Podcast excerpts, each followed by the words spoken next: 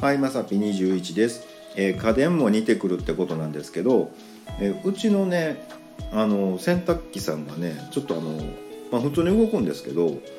あの蓋のロックがね結構気まぐれなんですよ。であの、まあ、今手入れたら危ないですよねってこうガンガン回ってる時に急に外れてであの水溜まっててねあなんか洗濯物追加しようかなっていう時にねなんかロックがガチャンってかかったりとかするんですよ。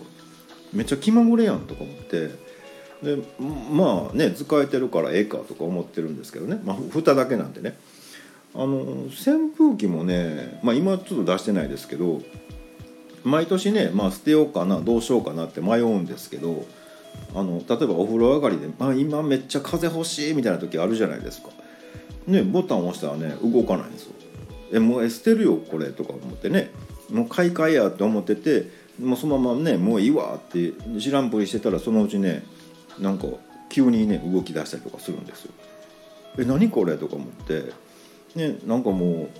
うどうでもいい時はね普通に動いたりするんですよね。だから変に動くから捨てるに捨てられへんくって。えなんなん気まぐれ？みたいなね、うん、だからもうなんかもう飼い主に似るっていうかね。あの持ってる人にねこう似てくるんかななんてね、え思ったりもしてます。まあ、扇風機さんもねあの何回もねあの分解してあげたんですけどね、うんまあ、扇風機はねあのシンプルな構造なんでねあの、まあ、ネジが生まれるってことがなかなかったんですけど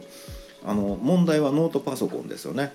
あのまあ、前のね収録でね僕がノートパソコンをこう分解するとねどうもネジがね後からポロポロ出てくるんであネジが生まれてるんやって、ね、思ってたんですけど今度ねちょっとあの別な会社のねあのノートパソコン分解せなあかんのですけど僕的にはねこっそりやりたいんですけどあのそこの